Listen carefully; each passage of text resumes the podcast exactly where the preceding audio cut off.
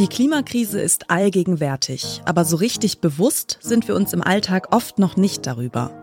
Regierungschefinnen und Chefs sind sich eigentlich einig, dass sie am 1,5 Grad Ziel festhalten wollen.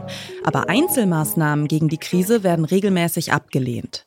Dabei gibt es auch in Deutschland schon heute viele Menschen, die direkt von der Klimakrise betroffen sind. Wenn es eben so permanent so nass ist, dass alle unsere Felder unter Wasser stehen, können wir nichts machen.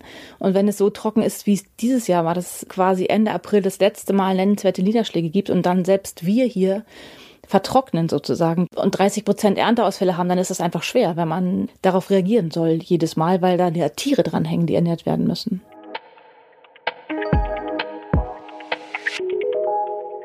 Das ist Silke Baxen. Sie betreibt gemeinsam mit ihrem Mann einen Biohof auf der Nordseeinsel Pellworm. Sie gehört zu einer von drei Familien, die die Bundesregierung im Jahr 2020 auf mehr Klimaschutz verklagt haben. Darum geht es in dieser ersten Folge des sechsteiligen Podcasts Klimawende, unserem heutigen Tipp im Podcast-Podcast von Detektor FM. Die Baxens leben auf einer Insel, die unter dem Meeresspiegel liegt. Ein gut geplantes Deichsystem schützt sie vor Überflutungen. Das geht sicher noch eine Weile gut, aber wenn der Meeresspiegel durch die Erderwärmung weiter ansteigt, steht die Existenz ihres Hofs und damit auch die Lebensgrundlage der Kinder auf dem Spiel.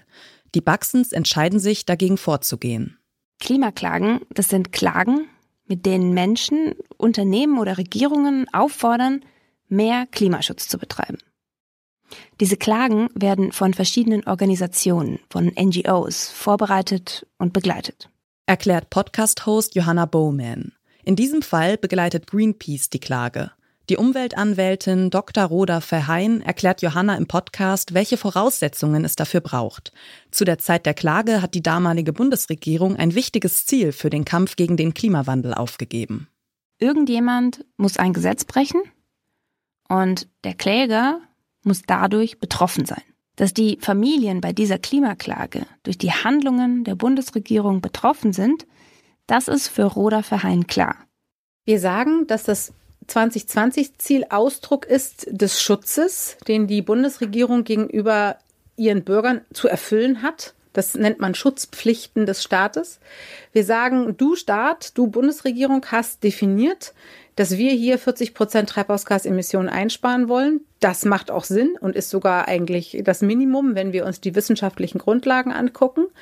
Das hast du seit 2007 gesagt. Wenn du das jetzt plötzlich aufgibst, ohne ein Gesetz dazu zu beschließen oder aber das irgendwie zu begründen, dann ist das ein unzulässiger Eingriff in meine Grundrechte.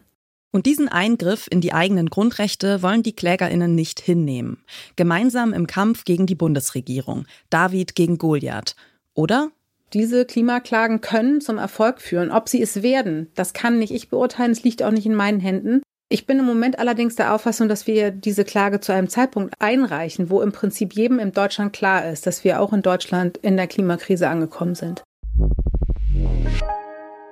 Der Podcast Klimawende begleitet Menschen, die sich im Kampf gegen die Klimakrise stark machen und sich für eine bessere Zukunft auf diesem Planeten einsetzen.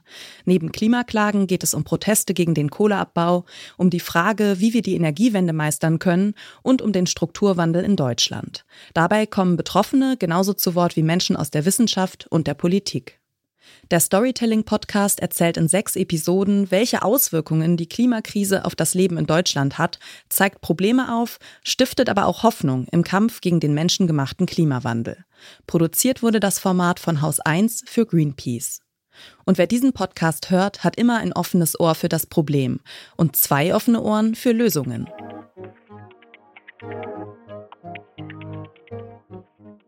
Das war unser Podcast-Tipp für heute. Wenn ihr auch morgen noch auf dem Laufenden bleiben wollt, was unsere Empfehlungen angeht, abonniert unseren Podcast auf eurer Lieblingsplattform.